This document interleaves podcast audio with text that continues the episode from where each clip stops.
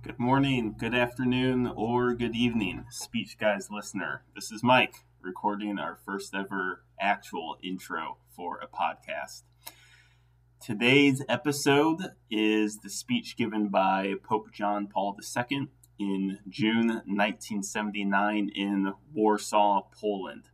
This is a homily that he had given uh, during his visit there to Communist Poland, mind you, uh, which was a uh, particularly challenging environment for the Catholic Church to grow and thrive in. So, with this episode, talking about this speech, we have myself, Ross, Landon, Matt, and special guest star, uh, Father Rob Johnson of the Diocese of Springfield, who is Ross's better-looking, perhaps older brother. Their voices sound extraordinarily similar, so you'll have to do your best to try to keep up uh, keep up with each of their particular sounds on there. So we hope you enjoy it. Thank you very much for listening, and we will talk to you later. I will talk to you later. When you see the road from every direction, it will give you eyes, give you hope, it'll give you perspective. I've been back and forth, and yeah, I had my crashes. Now I've seen the road, it goes every direction. We are, we're, we're the Speech Guys, uh, and we have a full house today. On the call, on this new episode, new series, we're talking about some new things tonight. We've got Michael Schaefer, Matt Schultz, Ross G. Johnson, myself, Landon Free, and a special guest, Father Rob Johnson. And our host for this program is Ross. Well, I'll turn it over to you. Thank you, Landon. So I'll just do a quick shout out to the guest tonight. So Uh, Father Rob Johnson is a priest for the Diocese of Springfield in Illinois. He's a host of, or co-host of the popular podcast Three Dogs North, and he's related to one of your regular hosts. And you have to wait to the end to find out, everyone. So, for tonight's speech, we um, we decided to switch it up a little bit. We've been in America, we've been in U S history, we've been kind of in a little bit of a rut there, we felt like. So, um, we decided to to switch the theme a little bit. So I was kind of thinking, so far we've done a ton of politicians, a lot of political speeches, presidents, things like that. Um, so I was kind of just trying to think of, or me and Mike were talking, uh, and we were just kind of trying to think of other world-shaping things and what, what else is there other than religion. So we decided to do this next theme is speeches about God. Um, Ross, speaking... Yes, Mike. Where where were we discussing this topic for a new speech series? I believe we were in my car, but we were on the way to Landon's wedding. So you're right. We should all give a. We're going to toast uh, Landon. Our, you guys have probably noticed he's been gone a little bit this summer. He was busy getting ready for the wedding. So our fans, they've missed him. He's back. He's married. He's got a big old ring on his finger. Cheers to Landon and Lauren. Cheers. It was great. It was a fun night. I enjoyed it a lot. Landon, when I walked up to the bar at first, I saw the prices, and I thought that it was a not open bar. Not only that, but it was like six or seven dollars per beer. I was gonna rip up the check I gave you. It was just like Cana. No miracles needed, though. Just the miracle of love. Yeah, Landon was getting married. For the viewers, Mike met a girl. We'll see what happens. All right. So, to be maybe in like... More like next thousand episodes. All right, all right. So let's get back to the speech. So good for Landon, good for Mike, maybe. We'll find out in a thousand episodes. Um, but yeah, so we're we're doing speeches about God. So to take us back, I decided in the birth of the podcast, back on the old Stillwater days, um, we did a speech by Pope John Paul the Second. uh, when he traveled to Poland in the late nineteen seventies. Um, he was Pope. He goes to Poland and he gives, um, it's at Mass, he gives his homily, but um, we'll say, we'll call it a speech for tonight, um, to the people there. So that, I thought, you know, that was one of the first ones we did. Let's revisit it now that we have some experience and more life knowledge and see see what we get from it. Um, so I found it, I think it's also interesting, and we'll probably get a little bit more to it in the speech, and you guys can jump in, but I think a lot of the speeches we talk about are cool because they have a, they kind of have a world impact. You know, they, they, they're presidents, they're leaders. We talked about the major world wars, all these things. Um, and I just think it's somewhat unique that we don't maybe, that the, the, the, that this particular speech kind of seems to mix the two, right? It's, it's, I mean, it's the Pope, he's giving a homily at Mass, and yet at the same time, it starts, it was the, and we'll get into it more, the, in the beginnings of a cultural rev, cultural revolution that pretty, that helped to end communism in Eastern Europe. So in a lot of ways, this speech, even though it definitely is a speech about God and fits under religious speeches based on the content, um, I don't know, I just thought it also tied in really well with kind of our little bit of a theme, trying to, you know, kind of world events type type ideas. So anyway, that was kind of part of why I chose it. Um, I don't know. Should we should we just read some excerpts? What do you guys think? Yeah, let's hear an excerpt. Let's hear from John Paul the Second himself. Get us started. All right, let's let the man speak for himself. That's a good call. So um, it's not that long. Um, it probably takes five minutes to read through. I kind of picked two specific parts that I thought were interesting that I think we could unpack a little bit here on the speech, guys. So um, I'll start with the first one. So again, this is John Paul the Second in Poland. What what year is it? Uh, I believe, was it nineteen seventy-eight? No, nineteen seventy-nine? Yeah, he was... He, right, he became Pope in nineteen seventy-eight. This is nineteen seventy-nine. Rocky two has come out. So Rocky hasn't even met Ivan Drago yet um, to do his part in the downplay of communism. So um, we'll start with J P two then. So here's the here's the quote. To Poland, the Church brought Christ, the key to understanding that great and fundamental reality that is man. For man cannot be fully understood without Christ, or rather, man is incapable of understanding himself fully without Christ. He cannot understand who he is, nor what his true dignity is, nor what his vocation is, nor what his final end is. He cannot understand any of this without Christ. Therefore, Christ cannot be not kept out of the history of man in any part of the globe, at any longitude or latitude of geography. The exclusion of Christ from the history of man is an act against man. Without Christ, it is impossible to understand the history of Poland, especially the history of the people who have passed or are passing through this land. The history of people, the history of the nation is above all the history of people. And the history of each person unfolds in Jesus Christ. In him, it becomes the history of salvation. First thoughts. Anybody? I think one of the interesting points that I observed um, w- within this segment, but more clearly through the sermon as a whole, uh, rough guess, I think the sermon's probably like two thousand words or so. Um is how he just, I mean, it's obviously a spiritual exhortation at the most important level, but also at the same time, it is sort of like covertly, um, you know, subversively political. You know, it seems like communism, you know, feel free to call me out if this is inaccurate. You know, communism seems to be a way of like sort of giving up your identity for the sake of the common good, you know, if you will. And John Paul the Second throughout this sermon and this segment like keeps going back saying, no, no, that is not the way to think of your identity in this sort of like diluted sort of lowest common denominator sense. Rather, it's understood first and foremost through Christ, and that sort of becomes the lens through which you end up building up uh, nation through Poland. And he goes goes on later in the sermon emphasizing Poland as a nation and how Saint Stanislaus um, was this important figure, spiritual figure for Poland as a nation.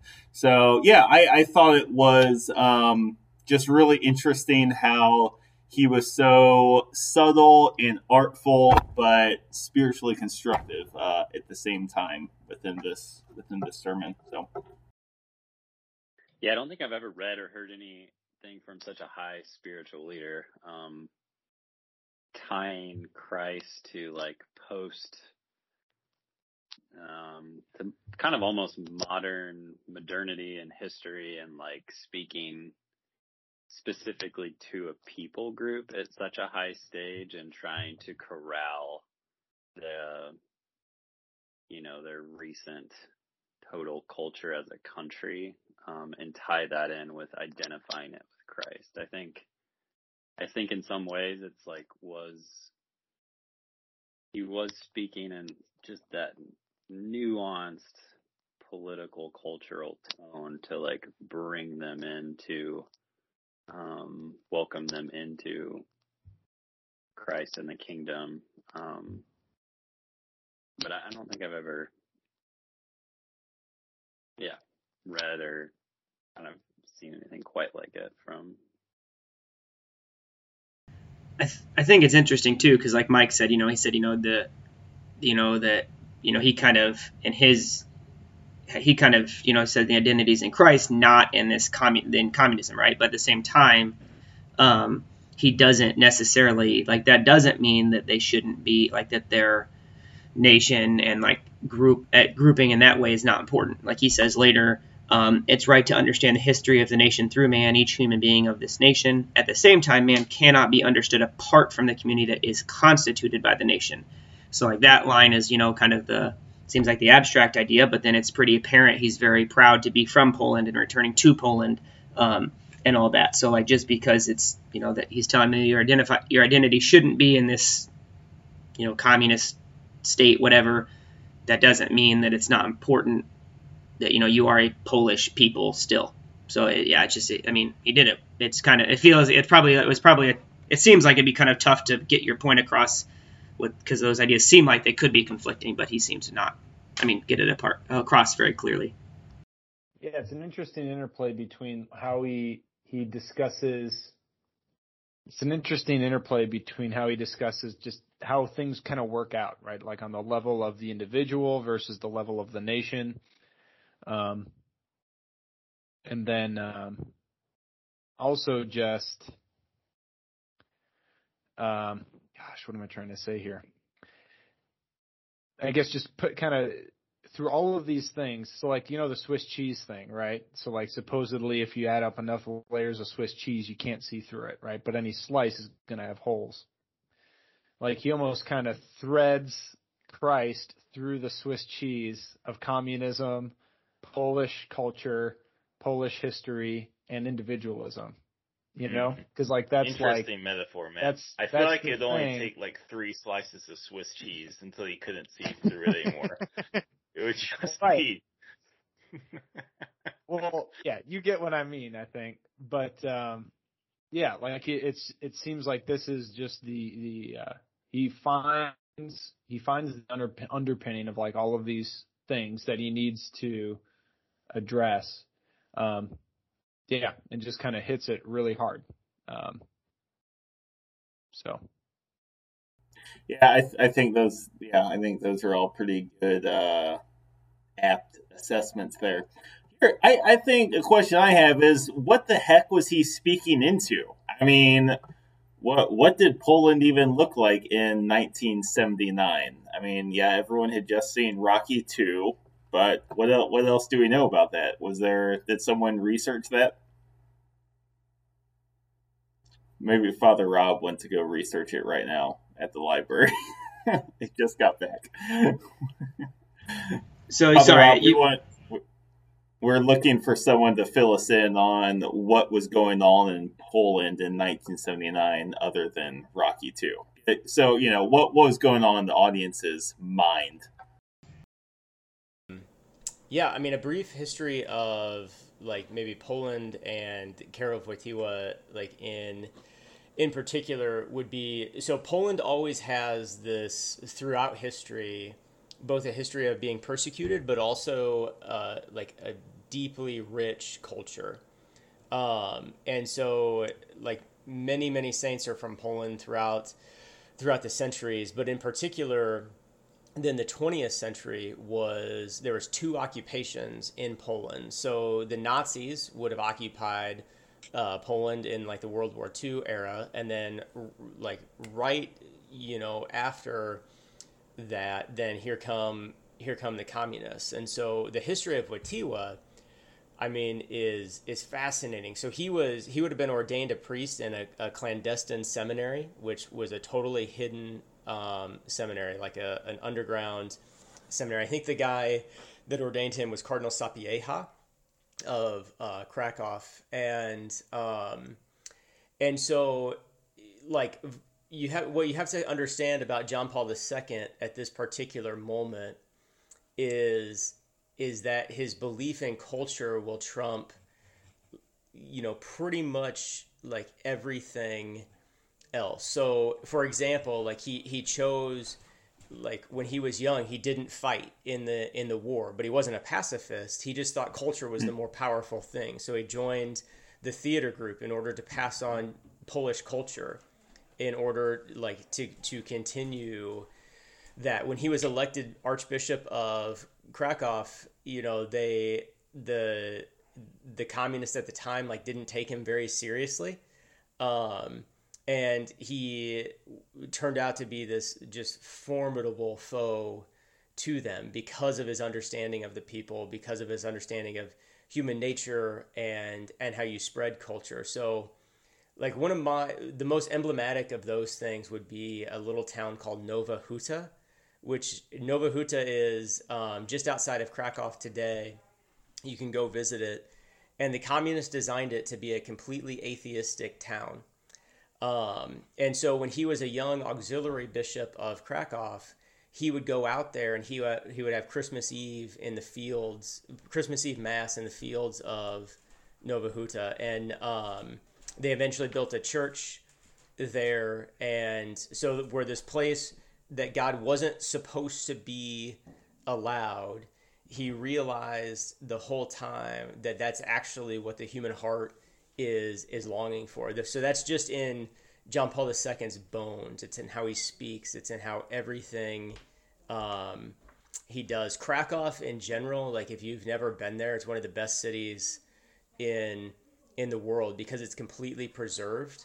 Um, and so that's where he would have, he, he, grew, he grew up in Wadowice, which is about an hour outside of Krakow. But Krakow is like, oh my gosh, it's... Um, I've heard it compared to like Prague, maybe as a comparison as far as like the cultural influence of it, but it's it's still very it's very accessible to, to go to today. It's very cheap to go to today. The Jagiellonian University is where Wojtyła would have went um, when he was young, and the two most famous, you know, pupils of the Jagiellonian University would be Karol Wojtyła and Copernicus. Um, so those are the two kind of, and many others, but two of the major figures that came out of there. Um, anyway, so that's a little bit about him, like what he's thinking about in coming back to to Poland. So it's this people that for like decades and generations have been told that their they've they've been tr- their tr- their culture has tried to have been wiped out, like again and again, and they've held on to their culture. The only other thing to know, like about the speech in particular, what's so significant about it is that when the Pope speaks, what's what's very unique about it is that he does speak as a spiritual leader, but he also speaks as a head of state. Um, so that's why some of the dynamics are so tricky, like in this, that he's able to to navigate. So another good speech for you guys to examine at some point, I think it's in nineteen ninety-five that John Paul the Second talks to the United Nations, and it's one of like kind of the great um I political in the true sense of the word, not in, not in the modern like polarization of politics, but but trying to reach men and women of goodwill. Like his his nineties U N speech is one of the greatest ever as an example of that. So Wojtyła has this like kind of trial by fire understanding of suffering. He's obviously a world-class intellect. He's navigated like harsh persecutions as a leader. On top of that, when I was in Krakow um, a few years ago, and it was very interesting. So like the tour guide that took us to Auschwitz was, you know, he wasn't that old, but um, he remember he was old enough to remember like when he was little, Cardinal Wojtyła like going around for confirmations and everything like that. He was from Krakow. Um, but he was saying that in Poland, the leaders of the people were the bishops. Like it wasn't really the government. The government had, had in a sense fled during the different persecutions, but the bishops were very, very strong um, throughout the twentieth century in Poland. So Sapieha was the guy who ordained Wojtyła. And then another like big figure from that time would have been the Archbishop of Warsaw, which is, I think, it, I don't know how you pronounce it, but it would be like Wyszynski is his name. Very big mentor towards Wojtyła, but then Wojtyła is elected John Paul. So John Paul brings all of this experience like back to, to Poland, where this kind of drama then of communist oppression in the twentieth century is going to take center stage. And that's the unique thing about him as both a spiritual leader and a head of state, is that from his belief in who Jesus is, is that he can t- speak to all men and women of goodwill. And so that's where you start to get a lot of his language um, of like Christ being the, the center of human history, and that he can talk to men about the the human experience through the person of Christ. So to understand that, you'd have to read a, probably like his first encyclical, which was Redemptoris Hominis, which came out a couple months before this. Um, but that's kind of the foundation that he's standing on here in order to to give this this homily. So two things. One, I guess, yeah, and you kind of said it, but just to make sure all of our maybe non-Catholic li- listeners know, Karol Wojtyła, Karol Wojtyła was his name, and then changed to name to John Paul the Second when he was elected Pope. So just in case anybody was lost. Um, but I think the thing um, that kind of jumped out to me from all of that was like, okay, so you've got this, you know, John Paul the Second, he's from Poland. He has all this experience. You know, he suffered a lot. Um, I know he also lost a lot. I mean, all of his immediate family, I think, was had died by the time he was like twenty years old, his parents, his siblings. Um, so he just had all this experience with, with loss himself, being from Poland, with all these oppressions and things. Um, but I think something that stuck out to me was just how uncomfortable I think it would make most people in America today to think about how much power, not like political in the sense of like passing le- like laws and stuff, but how much influence, I guess, um, religious figures have. And I just thought that was kind of interesting. You know, we kind of in the States, you know, they were pretty comfortable with, you know, pastors preaching from the pulpit in church on Sunday, but that's about all that they're, you know, that people want to hear. You know, they don't, you know, um, you just hear that a lot, you know, separation, church and state, all that stuff. So I just think it was interesting that, you know, you have this religious figure pretty much not taking on the government by any means, because obviously he wasn't advocating for force or anything like that, but definitely speaking very publicly to a huge audience in the country after he's been invited into it, um, or maybe not invited, but after he's come into the country. uh, I just think that's it. And, you know, for the people there, it was this great thing. They welcomed him back. This son of Poland has returned. But I just kind of thought about that. I feel like, in like, how do you guys feel like people in the States today would handle a religious figure with that much, you know, uh, clout or sway or influence? Well, I mean, obviously the Polish people wanted that influence. I mean, today, you know, the portion of Americans that want religious, explicitly, mind you, religious influence is uh, is fairly small. Um, one thing that sort of stuck out to me from what Father Rob was saying and obviously jives with other things I was reading on John Paul the Second and just things I remember, is just this emphasis on the role of, I guess you would say, culture in evangelization, right? And so when we say culture, I mean, we think of things, yeah, religion's obviously an element of culture, but you think of other forms of art, food, the way families are raised, you know, what schooling looks like, what comedy even looks like. I, I think that's an interesting point. Like, what comedy looks like and what that says about your culture at a particular point in time. But anyway, to sort of like tie it to communism, it's like, I wonder what did communist culture look like? Because without being like too super political at this particular point in the episode, you know, one of the sort of, I don't if you guys, I don't know if you guys ever listen to Bill Maher.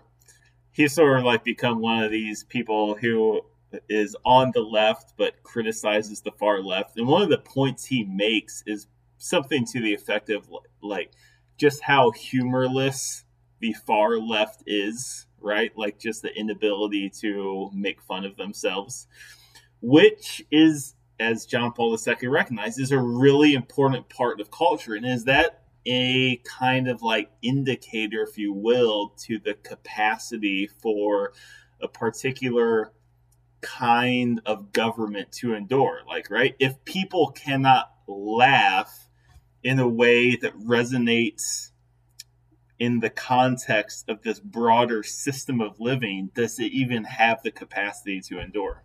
Does that make sense? Yeah, I mean, I I think um, I know laughter. I think was it I don't know Aristotle probably um, just described that as like, or I think risibility is kind of the old term, but um, like laughter is basically a sign that there's some sort of reason in a thing, right? So if we live in a culture where laughter or, or yeah, just making light of things is so um, yeah, it's just not a lot. I think that's that's kind of a sign of lack of reasonability. Um, but, uh, but yeah, and I think it just speaks to the deep understanding of what it means to be human, not like, not just theology or like these kind of abstract ideals, but J P two just throughout his life, even as like a, a priest before he really got, um, a lot of, uh, I guess a higher degree of authority, um, was just really seemed to understand, because I know he did a lot of like youth group stuff with families, going on hikes and skiing and stuff. Um, And just really had a sense for, for humanity, which uh, which is obviously a big deal.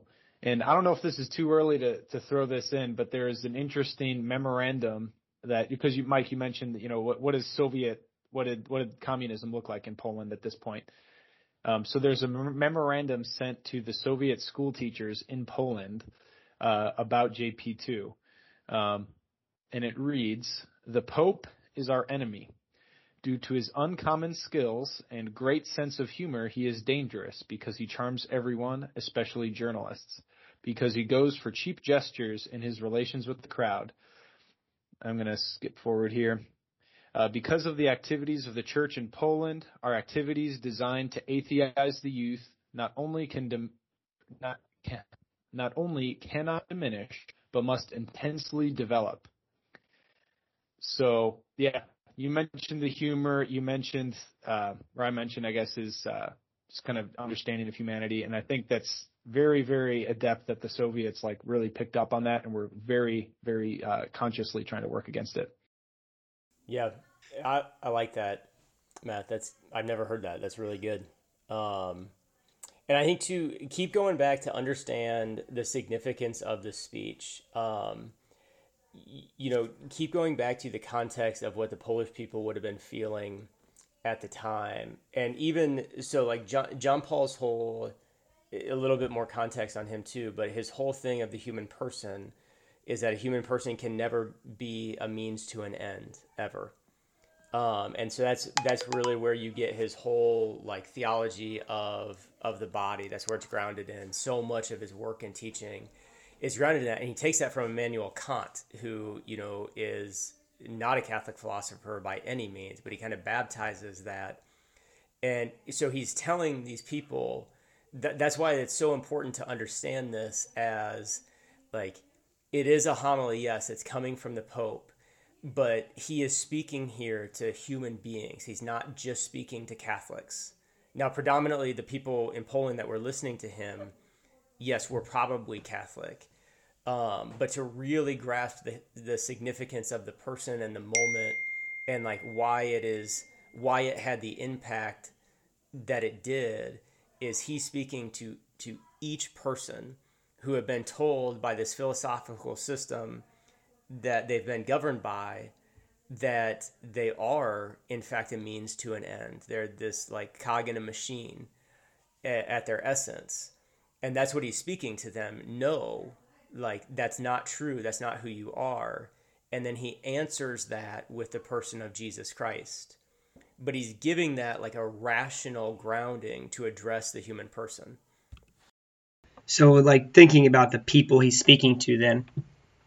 First of all, Matt, yeah, that, I don't know. I did not, I did not get that either. I don't know if you didn't post that in the outline or what, that memorandum, memorandum I can't talk, but... um, looking right at it, Ross. Okay. All right, it's probably in there, yeah, yeah.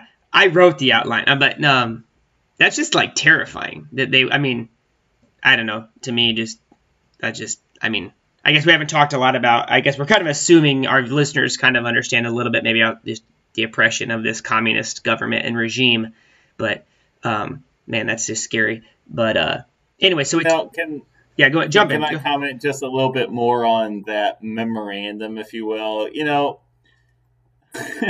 you you read that, and yeah, it, frankly, from our position, it sounds like something from, like, nineteen eighty-four, right? A book, something that someone wrote, something that's not real. Right? Like, oh, how can someone get to that point where they would articulate their themselves that way? But, man, what I've learned, you know, it's partly from just growing up, right? Growing old and kind of giving me a little bit more of um, nuanced interpretation of being human. But, man, people, I mean, I've heard this on so many different podcasts of so many different Um, I guess you just to put it very simply, like philosophical positions recently over the past year. It's like people have, and Father Rob would be great to kind of comment on this a little bit. Like, you know, Nietzsche said God is dead, right? And often a misinterpretation of that is like he was celebrating that. It was, well, it was more like just an observation of the way that culture was going. It's like God's dead. And I, from what I remember, if you keep reading or read before that, this is all secondhand from the Art of Manliness primer on Nietzsche. Their point is that, um, no, he was emphasizing, like, God is dead. Now, he didn't believe in God, I don't think, but he recognized that formal religion had such a critical knitting effect on society, right?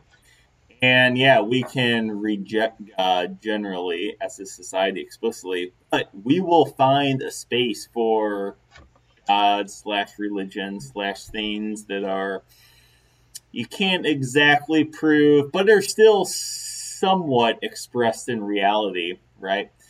And, oh gosh, I let me tidy up this thought a little bit. The point is, oh gosh, how can I tidy up this thought? Bring it home. seventeen seconds, Mike. You, you, I read this memorandum. I think of different things that you see expressed in current events today. And similar to this, not that it sounds the same, but it sounds similar in its sort of religiosity, right? In an age where we're like, oh, no, we're not religious, or at least a lot of voices sort of express that. But so... might edit that bit out, but anyway, maybe some little bit fell there. Give me a ten second recap of what you just said, Mike. Look at that, what a great podcaster.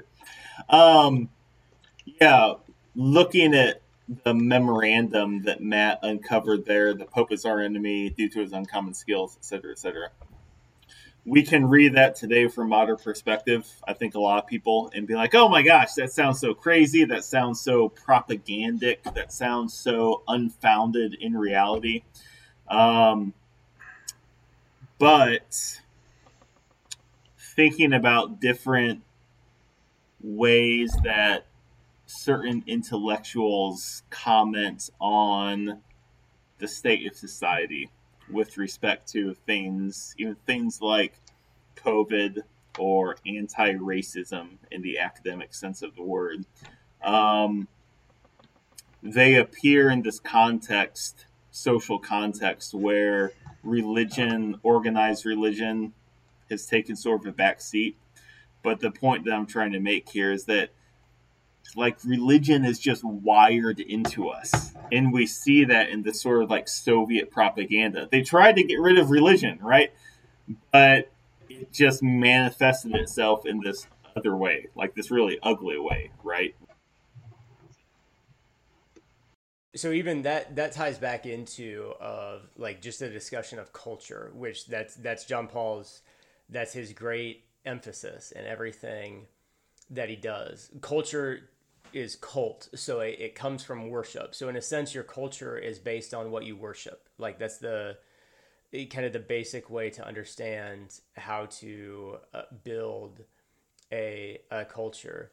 And then now it's like, okay, go to like, we, we also have, it's even a very sympathetic reading to these times, to the communists of the, of these times would be like, well, there's obviously some appeal to like to something like communism, to like Marx's manifesto, you know, I mean, things like that, that, that it it does speak to people in a certain way because of the masses that it, it has kind of mobilized throughout throughout history.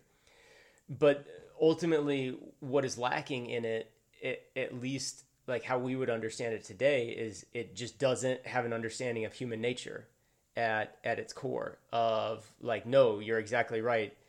Like you'll always have a religious people. That's that that is wired wired into us. And so an interesting, like maybe even like postmodern move to that is go visit, go visit Krakow today. That is kind of untouched because, and it's untouched actually because the Nazis lived there. So they didn't destroy the buildings there, but it's this colorful city and it has these like magnificent churches and, um, yeah, it's the most Catholic place that I've ever been to, honestly. But like, you don't have to be Catholic to to love it there because it, it, again, it's just it's the most like unique and alive place that you could ever that you could ever go to, versus go to a city that like um, the the communist philosophy built. So like portions of Warsaw or wherever, you know, I mean, that, that's many, many cities that you could go to today. What, what do you see? Like it's gray, it's drab, it's, um, there's a certain like sterilization of, of life, like through, through that mentality. So you can, you can kind of answer that in a way of, yes, you're absolutely right. We are religious in our bones of like, we're going to find something to worship. And a unique, for like our era, I think opportunity then is to say, well, go like, go see what matches up to your experience. Go speaks, go see what speaks to you most deeply as a human being that, you know, wants to, to love in, in your life and wants your, your life to be about something bigger than, than yourself. And you can start to like, get a grasp on not, not necessarily the scale of a John Paul the Second, but like that emphasis of culture that he's talking about here. So thinking about and just jumping forward a little bit then, so um, just to keep things moving, but so we've got this Polish culture that John Paul the Second is trying to build up, this people that have been oppressed, that, you know, has this longing for, you know, more and to be told that they're not a cog in a wheel. So um, like a couple cool things, I think. So to kind of get in, away from the him giving it and his time there in Poland, but like then the reception of it. So we we got to still cover that, right? So like, what did the people, how did they receive it? Um, so during the, I saw a couple different things. So I don't know if we know the exact number, but the people started chanting when he was speaking, "We want God." And I believe, was there a million people there? Was that the number? Two, what was the, does anybody remember? Two million, two million. Not not the world record of ten million for not... a certain man's funeral, Iran, but it's a different Wikipedia page, different podcast. So not the biggest event ever, but two million people is a lot of people. And the uh, two million people in attendance, which I believe the Soviets had told people like uh, videoing it to not show how big the crowds were, again, because they just didn't want to admit the influence that he was having. Um, but two million people started chanting, "We want God," for fifteen minutes. And I was just like, that's almost, sorry, population of Poland, is that what you got?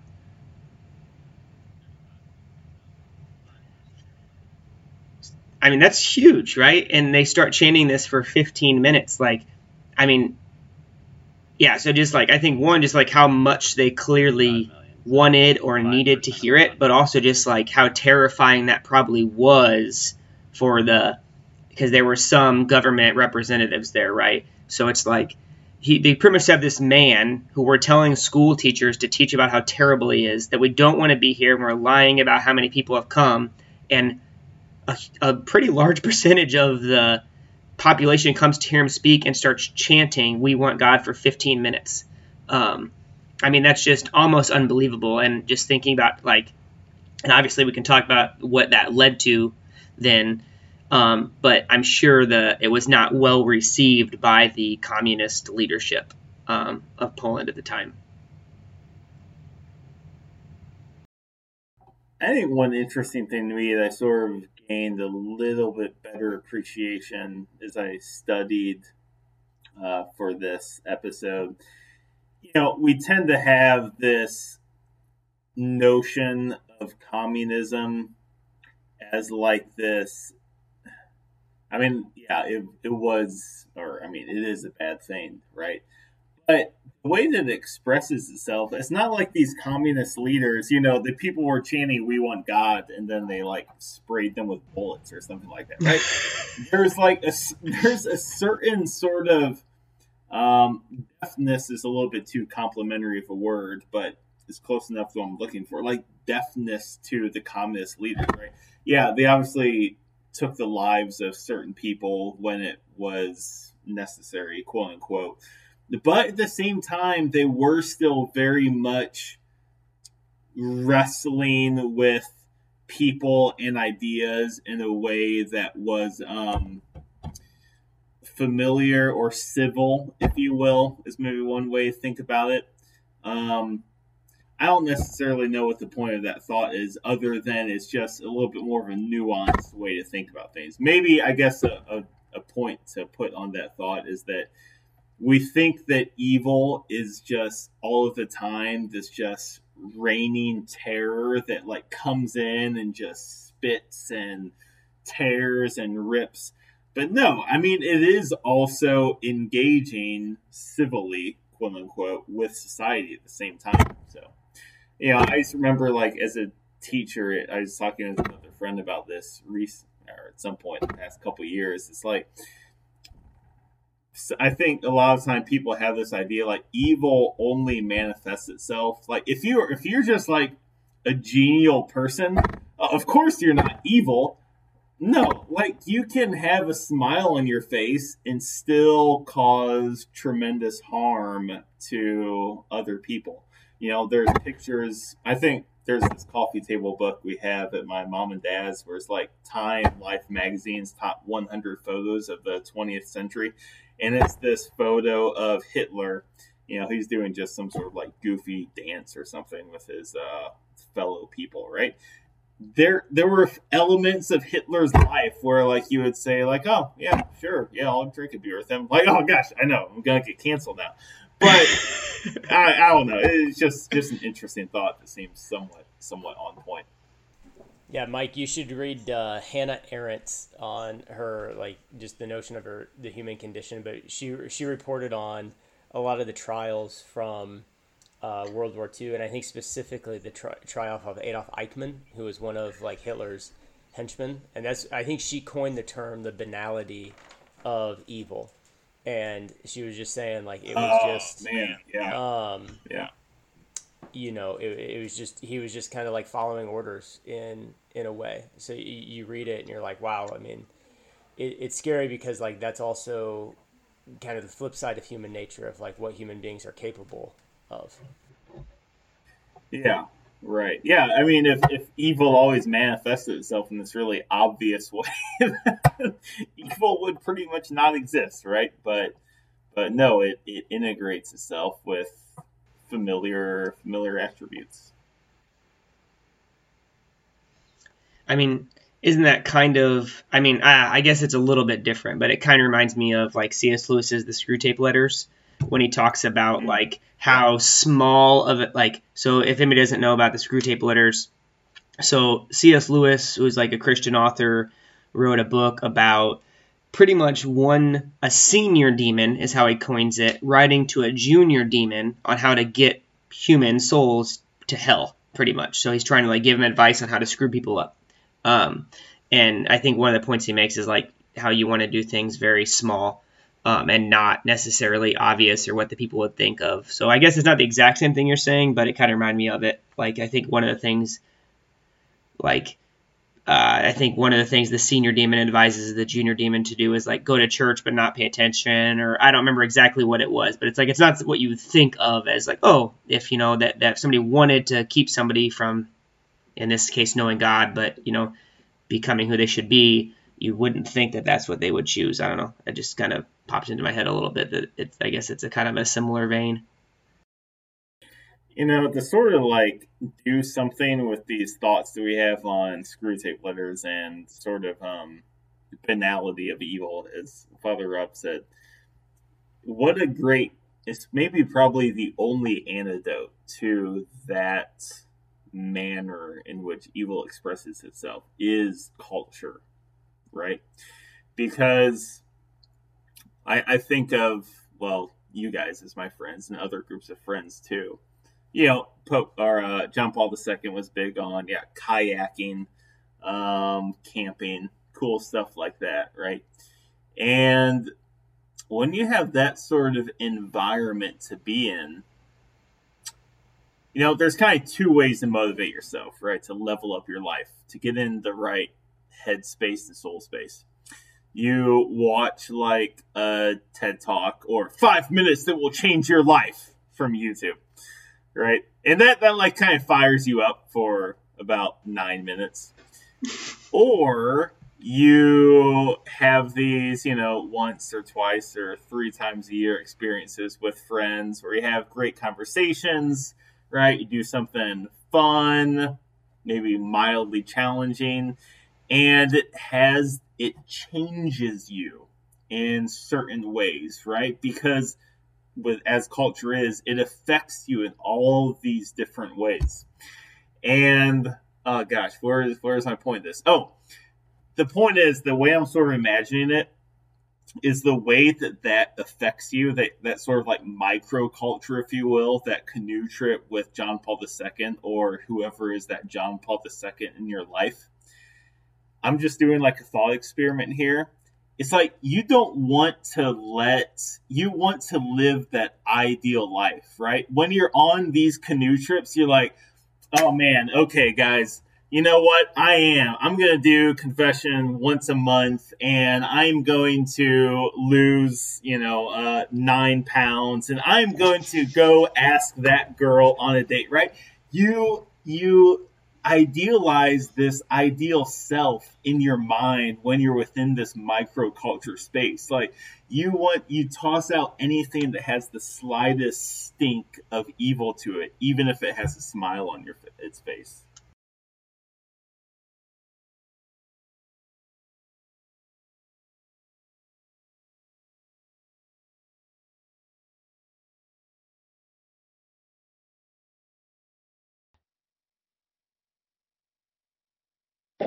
Yeah, I've been trying to wrap my head around, I don't know, communism seems like so distant. If it exists in the world today, it's really far off. Or, you know, it was very prevalent still in the sixties, seventies, eighties. Like, what was it like? What would have been like in Warsaw or Krakow? And, you know, there's two million at J P two's rally, but there's another thirty million where they, like, living large and having fun. Um, I I don't know. I just wonder the comment on culture and, I don't know, living joyously is like some of the absence, clearly the architectural drab of communism and the lack of color or anything. Like, is communism almost like the absence, the absence of culture, and just like we're trying to make everyone so similar that any, you know, uniqueness or different. Great question, Landon. I read an article that speaks precisely into this, uh, but I've I've been on the stage a little bit, a lot here. So does anyone else have? Maybe someone else read. Maybe someone read a book on this topic. And speaking of books, Mike has a short pamphlet entitled "Mike's Five Tips to Change Your Life," available on the website, of course, for only seven ninety-nine plus shipping and handling. seven hundred ninety-nine dollars, mind you. seven hundred ninety-nine euros. No, I mean, it's it's not, it's not, it doesn't completely answer your question, but it is an interesting, relevant point. Um, it was an article written by a young woman who's a little bit older than us. I mean, more like forty or so. And sounds like someone who was sort of like middle class growing up in communist Poland. And how she described it, she didn't wish that they were back in communist Poland, but she did express a certain kind of nostalgia for it, um, particular to the nature of communism, it seemed like, and the way it manifested itself in Poland. And how she described it is that things moved like really slow. They waited in lines a lot. No remote controls. They had to get up and change the T V station. And that sounds like my childhood, honestly, those two things.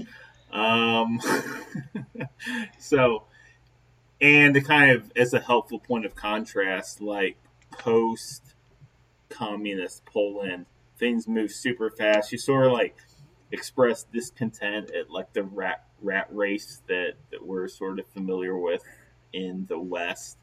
Um, Yeah, trying to keep up with things, if you will. So, yeah, it was sort, it was sort of interesting. And I thought a fairly fair assessment of things. But, yeah, I mean, yeah, what was the best life, quote unquote, like for the communists? Yeah, that's a good question. I don't know. I mean, yeah, Ivan Drago, but he lost. And his son lost, too, thirty-four years later in Creed two or three. Creed two. Okay. So, yeah, I think, I guess, I don't know, to kind of touch on, though, like, I guess maybe the idea of him building a culture to, you know, tear down this oppressive regi- regime, like, I think Rob had shared with me in the past recently, like a story about, I don't remember, Rob, you could correct me, but something to the effect of someone who was writing on his speech or his homily there said, you know, the people, obviously, I mean, they chanted, "We want God" for fifteen minutes, but they were so in, just so in tune with what he was preaching and saying and wanted it so badly that, what was it, like, had he held up a crucifix, they would have started, they would have marched behind him down the streets, or what was it exactly? Um, there's a story, I think it's from Witness to Hope by Weigel, and I could have that wrong, which I read in college. Um, but I don't know that it was in Victory Square, but it was on this trip to Poland, like his nine days there in seventy-nine. And at some point he was, he was out on a balcony, and it was late, and he was singing like just kind of Polish carols and Polish songs with, with the youth that were gathered around him. And I think it was actually the, the crowd that started to hold up crucifixes like in, in their hands. And the reading on it very much was, is they were telling him like, tell us what to do. In a sense, like they would follow him wherever, whatever he said. And so there was kind of this moment where, you know, everything, it, you know, like one spark would have set off an incredible fire in a lot of different different ways. Um, and so had he said, like, go and try to, like, fight and use violence, you know, to overthrow the government or something like that, they would have like they would have tried it, and he would have had like a, a very significant amount of people that would have followed him. But the apparently what he said was, like, when they started to do that, he read the situation correctly, and he said, "Let us all go to bed quietly tonight." And then he left, and you know they everybody left the the square wherever he was. And then on, they said on his car ride back to his hotel or wherever he was staying, the residence that he was staying, he just he just wept because of the suffering that he saw there. But again, he had this he had this long view towards um, what would actually bring change for for the human person to to prosper.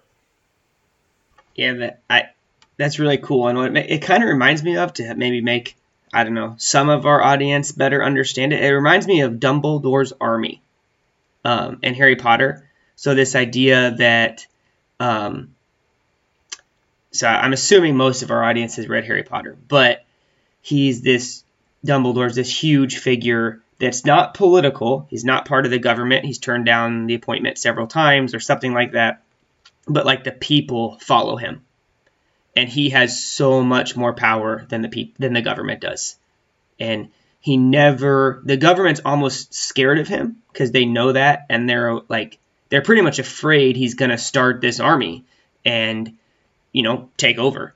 Um, and I don't know, the, um, the, in the book, you know, you've got these kids that are at the time, like I think sixteen years old. And that's what they call themselves, is Dumbledore's army. And Like you're like you're when you said, like, the people are pretty much saying in Poland, like, tell us what to do. Like, we recognize this is wrong. We want more. Like, tell us what to do. It kind of reminded me a little bit of of those books and like the, the role that he had, and probably the wisdom of John Paul the Second, you know, playing the long game. And yeah, don't go burn the government buildings down, because that's not going to actually solve the problem.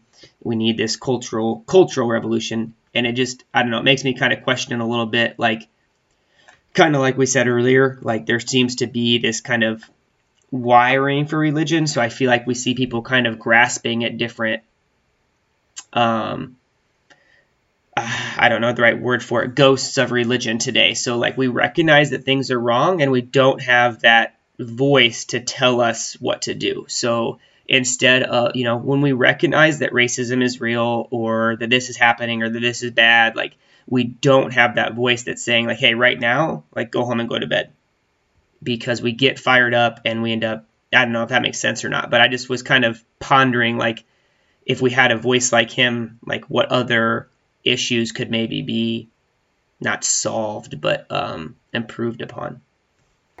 Man, ghosts of religion. Ross, did you come up with that term right now? Literally, like, probably about, about a second before I said it. Yeah. That's I, that's great. You nailed it. Trademark that. Yeah, man, we don't have any voices that tell us to go to bed.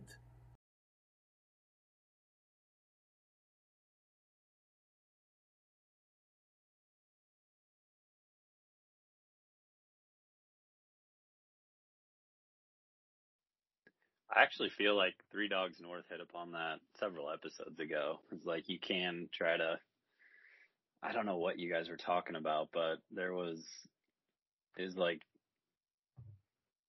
I don't know, watching YouTube videos or like reading all the blog posts. And it was like, you just need to like tend to yourself and your family and like go to bed and pray. And like, it was like something, you had a good term for, like, just end the day, let the day die, I think. But lucky for our fans, we're going to go all night long. Yeah, just put it to bed, rest. Yeah. And I mean, there's, there's so much wisdom in that, right? Because the internet and social media gives us the illusion that, um, that you can solve whatever problem is boiling in your brain, right? Oh man, I'm just I'm just gonna comment on this next video, or I'm just gonna watch the next video to get a better handle on things, or I'm going to whatever, whatever, right? And there's always more videos, but that's not the way that our brains work.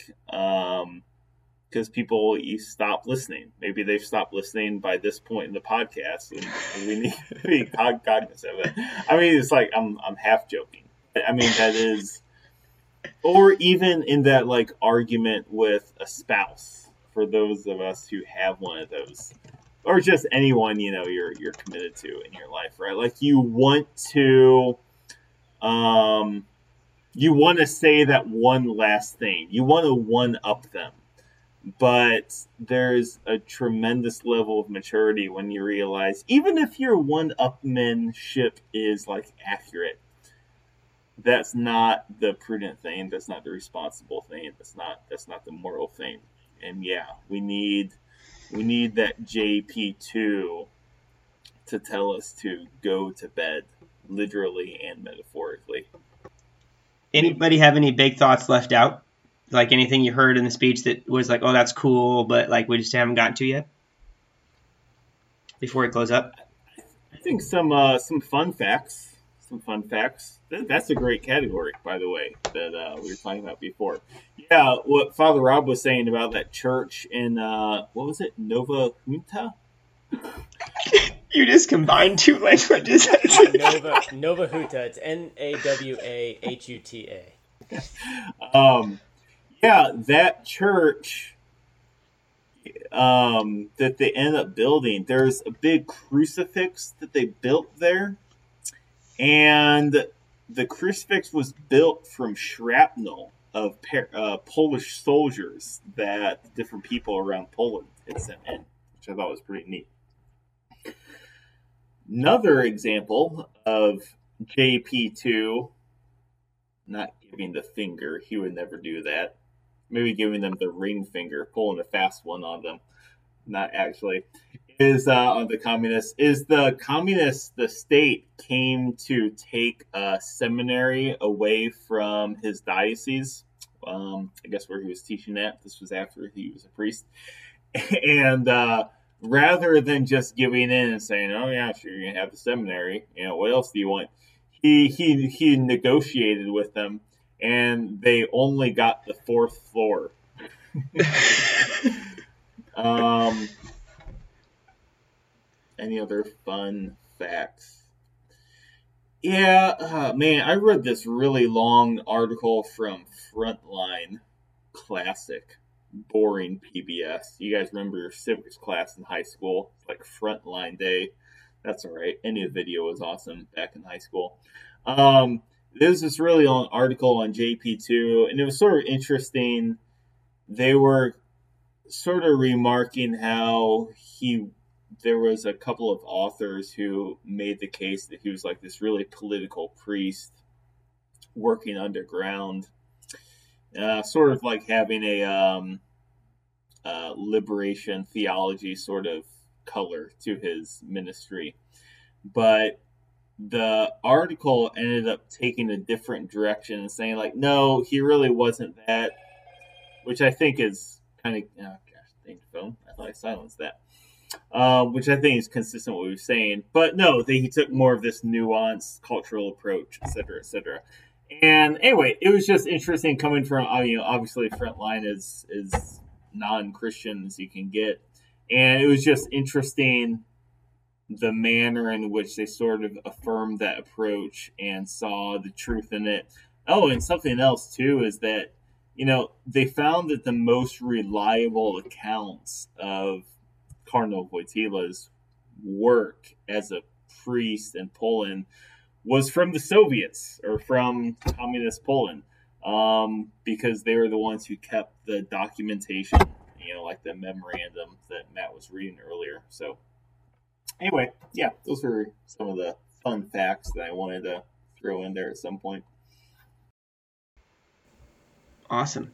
I would say my last word would be um, just an encouragement for anyone that may be listening to read John Paul. Um, And especially in light of, I, I don't know that there's another figure, at least right now, with um, like his lived experience of of these like different regimes, but then his how he was able to apply like his belief in the human person, which did find its fulfillment in, in Jesus, in everything that um, that he was about.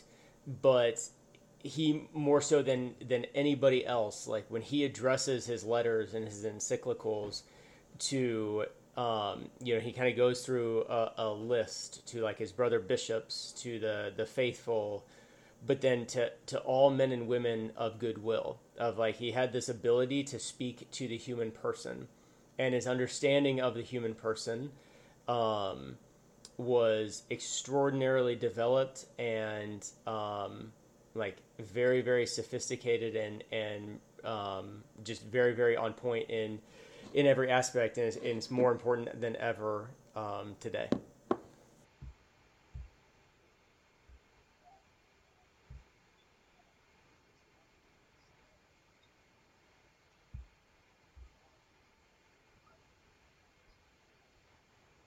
Maybe to piggyback on that would be, uh, I guess the one thing that's like, or I guess one quote of J P two's, and this is from one of his encyclicals. He might even be quoting someone else. I don't know, but it's uh, basically the glory of God is man fully alive is uh, something that, that J P two wrote, and I think that's that might be sort of like the the you know five second version of the speech, you know, that that he really communicated to these folks, that like.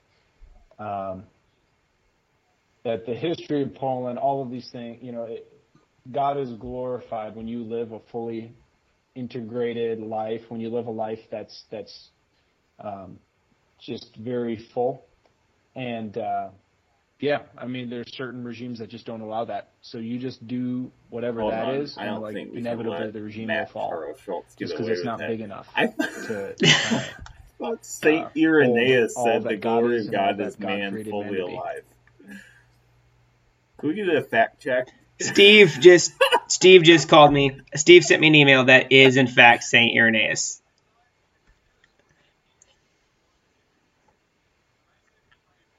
Yeah, he probably quoted Saint Francis of Assisi at some point too.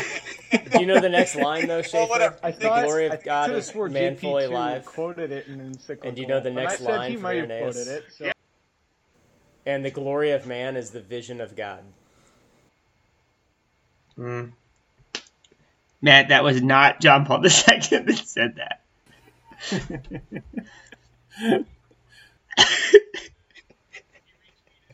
mm. I don't think he disagreed with it.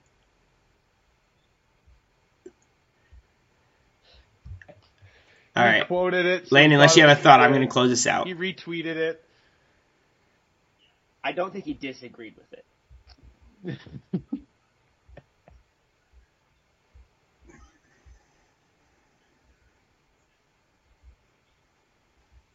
yeah, I didn't. I, you know, this is our first uh, speech about God, speech about spiritual matters, and I I didn't think Eastern Europe in the seventies with the speech, and I don't. Didn't strike me on the first five seconds, but there was a, a, a definite spiritual and cultural um, battle, war, movement, transition, just fight for, um, you know, what uh, the, you know, each human soul that, that takes place. Um, so instead of trying, I know, I know our fans right now are all thinking, how do we start a cultural evolution? And other than going camping twice a year or starting a podcast, I don't have a lot of ideas. So I'm going to end with um, another quote just from the speech. So if you guys, if everyone wants to think of small things we could do, how can I, what do I, what am I supposed to do here? Right? Looking at J P two, what am I supposed to do? So here we go. So he's he's before the tomb of the unknown soldier. Quote, I wish to kneel before this tomb to venerate every seed that falls into the earth and dies and thus bears fruit. It may be the seed of the blood of a soldier shed on the battle- battlefield, or the sacrifice of martyrdom in concentration camps or in prisons. It may be the seed of hard daily toil with the sweat of one's brow in the fields, the workshop, the mine, the foundries, and the factories. It may be the seed of the love of parents who do not refuse to give life to a new human being and undertake the whole of the task of bringing him up. It may be the seed of creative work in the universities, the higher institutes, the libraries, and the places where the national culture is built. It may be the seed of prayer, of service of the sick, the suffering, the abandoned, uh, the abandoned, all, all that of which Poland is made.